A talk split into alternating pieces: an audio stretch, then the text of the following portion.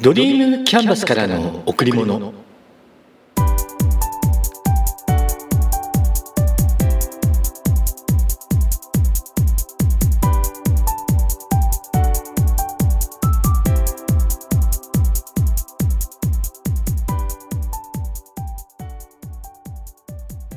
皆さん、こんにちは。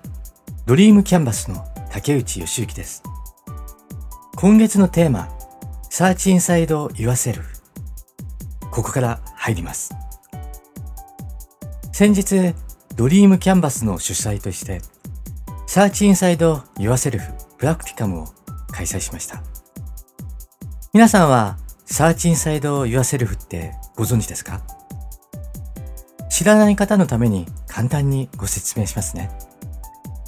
Search Inside Yourself は Google で誕生した神経科学に基づくプログラム。マインドフルネスと EQ、心の知能指数ですね。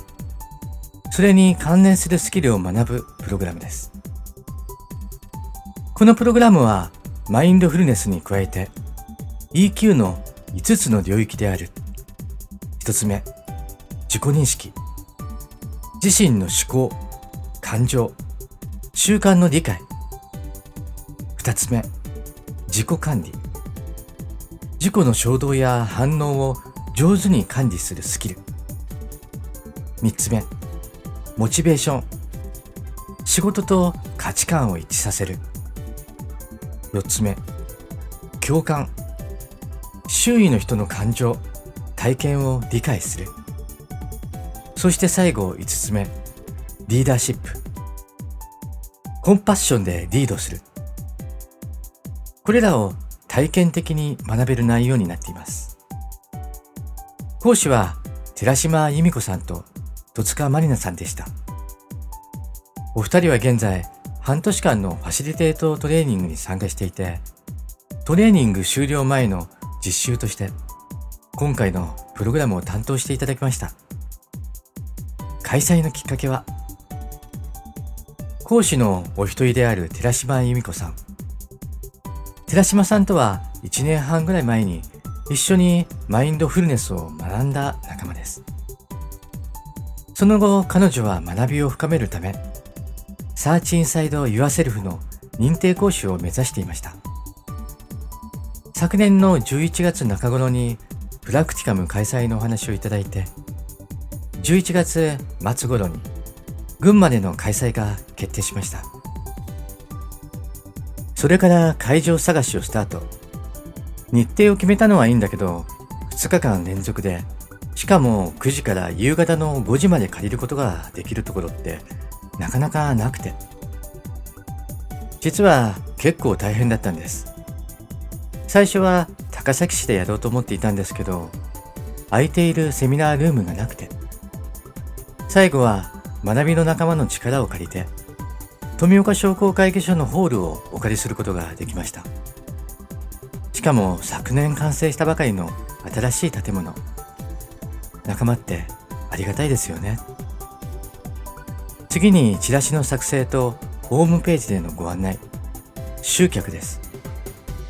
開催が1月19、20日なのに、集客を開始したのが12月の上旬だから、日もあまりなかったんです。マックス30名の中、20名を超える参加者となって、まずは一安心でした。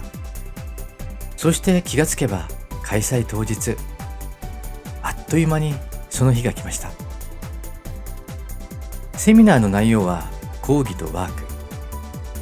ワークではペアになってシェアをし合ったり、グループでシェアをし合ったり、盛りだくさんでした。言葉で内容を伝えるのは難しいけど、実践したことを少し挙げてみますね。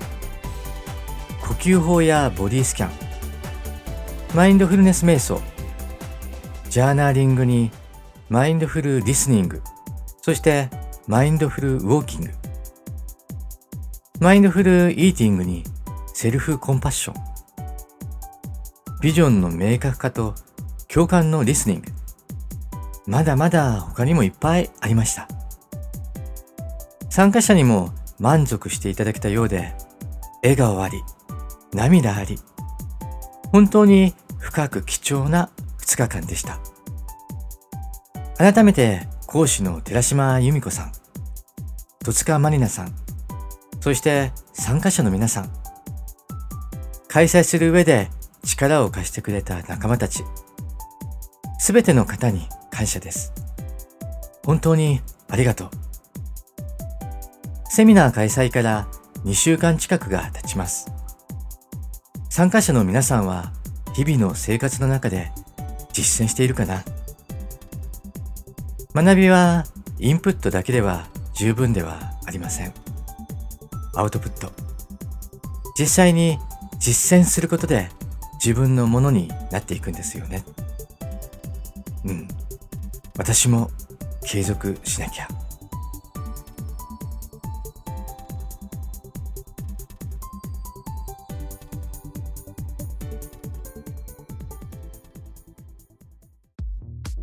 1月も今日が最終日です。スタートダッシュをしていますか？毎年正月に会社の1年間のテーマと個人のテーマを決めます。今年は1月2日に決めました。会社のテーマはここでは内緒。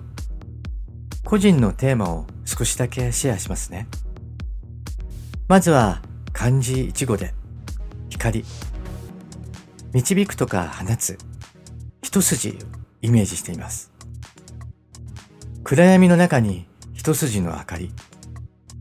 その明かりが次第に広がって周囲をものすごい勢いで照らしていく。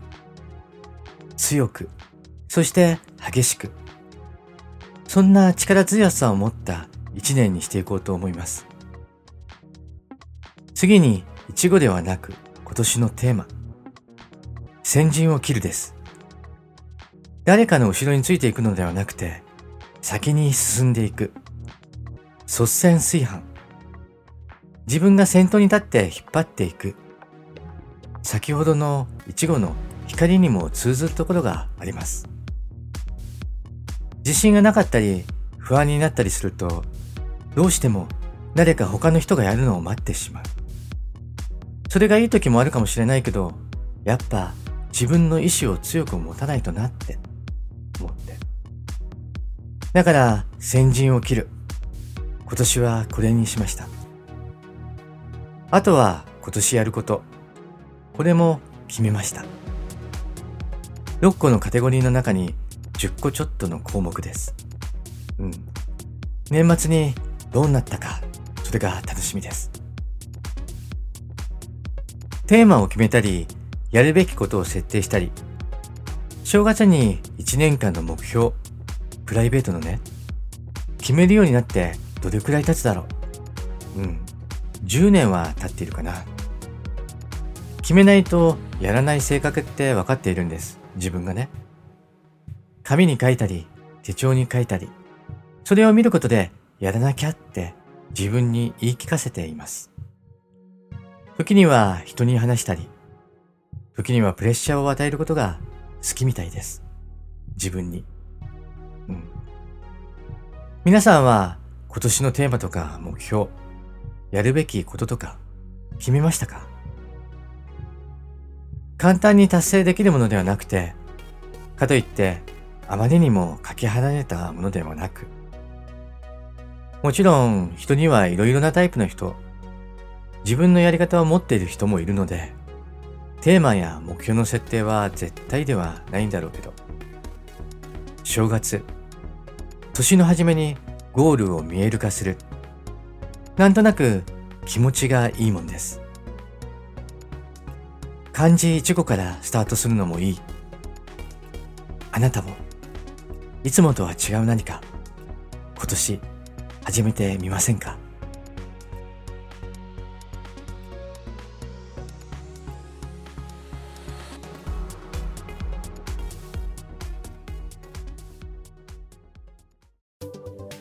先日、友人が真剣な顔をして話してきました。心が折れた。何があったの？って聞いたら、ワクワクしないことを無理やりやって大変だったって。それじゃあなんだかよくわかんない。もう少し聞いてみました。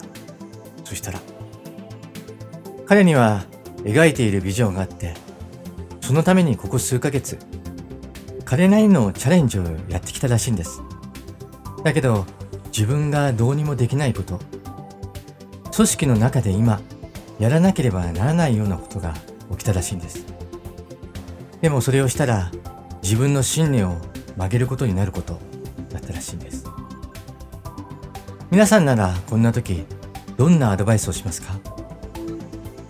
信念を持ってやっているなら絶対に負けちゃいけないよって言いますか？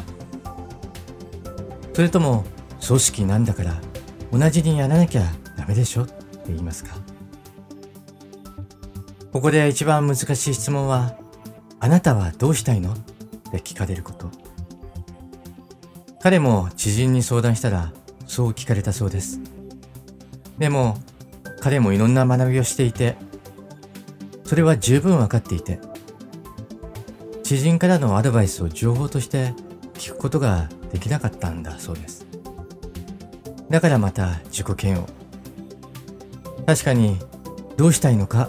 は重要だけど人によってはその状況によっては余計に辛い質問になってしまうこともありますまして個人的なことそれなら自分がやりたいように決めればいいけど、うん。組織となると、それだけでは決められない。人との利害関係も個人レベルではなくて、組織レベルになっているから。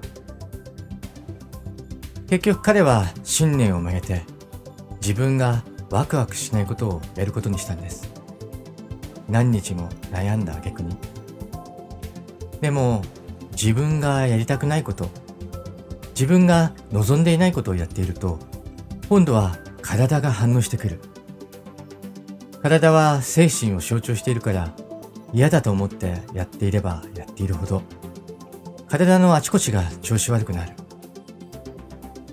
胃が痛くなる。頭も痛い。疲れるような気がする。何やってるんだ俺。調子悪いのも自分でその状態を作り出している。何よりも彼は自分を責めるようになったみたいなんです。なんで俺、こんなにダメなやつなんだって。口でいいことばかり言ったって何もできていないじゃないかって。自分を責めたって何も変わらないのに。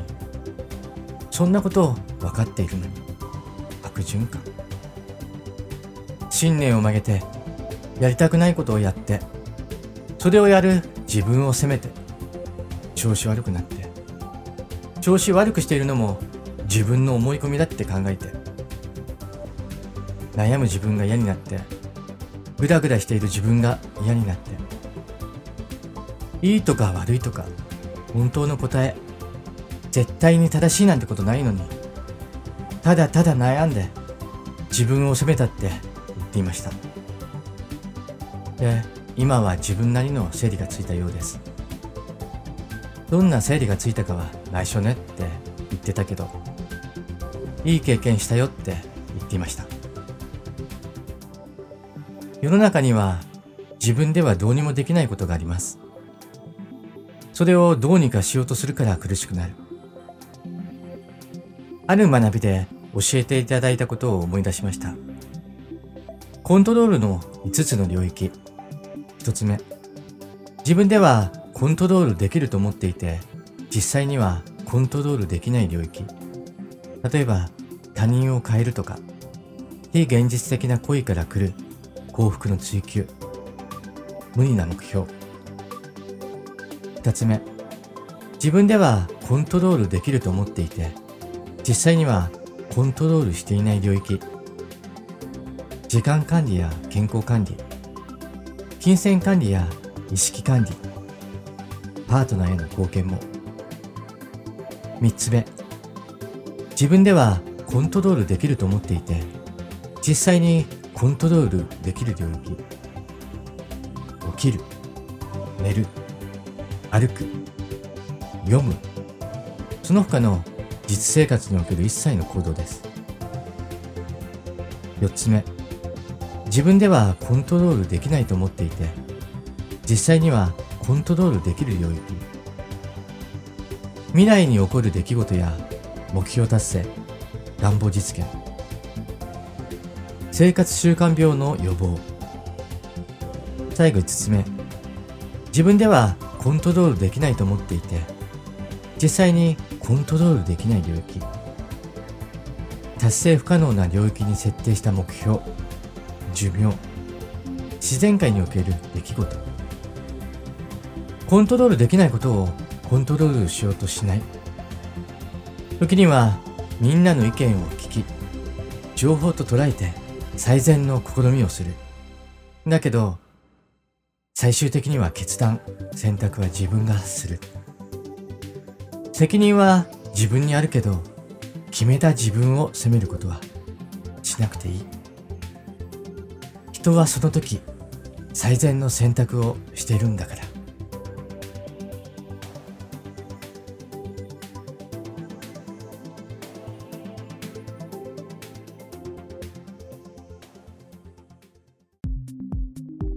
美しさを何に感じますか？美しさって人の顔だけではないですよね。姿勢や仕草にも美しさがあります。背筋がピンと伸びている人。見ていて綺麗です。シャツの襟を立てる仕草。かっこいい人いますよね。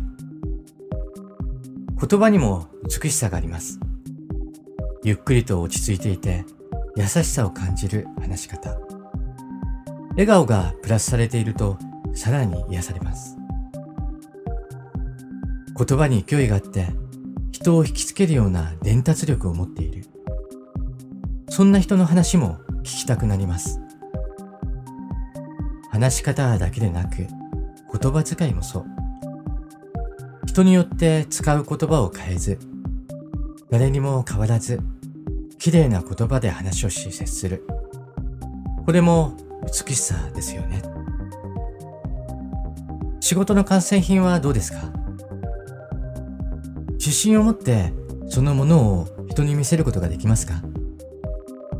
商品として展示、販売される場合もあります。料理かもしれない。物にはいろいろな種類があって、目で見、耳で聞き、鼻で嗅ぎ、口で食す。美しさを知る手段は様々です。靴を揃えていますか？机の上は綺麗ですか？手を洗った時、周りに水が跳ねていませんか？何かをした時、それは美しいか？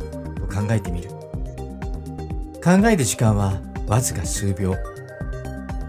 数秒考えた後、美しくなかったら、うん、まだまだ改善できる。そう思って、ちょっとだけ直してみる。それを習慣にしたら、その人はきっと心も美しくなります。うん、そう思います。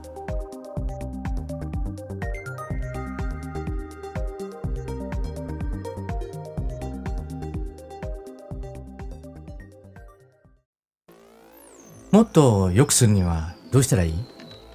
常にこれを考える。うん。仕事にとって基本です。考える。アイデアを加える。行動に移す。そして結果を評価してまた新たに考える。もっと良くするにはどうしたらいい？自問自答も必要。関係者からフィードバックを受けたり、ディスカッションすることも必要。いろいろな面から観察して評価する。もっと良くするにはどうしたらいい？